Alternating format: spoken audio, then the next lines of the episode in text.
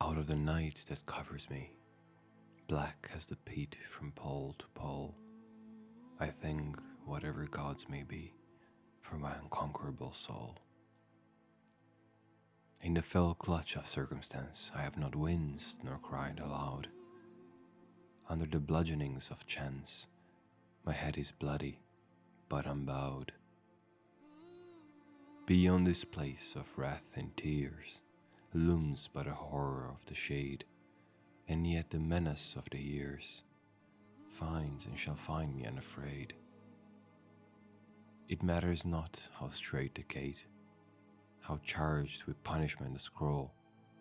I am the master of my fate. I am the captain of my soul.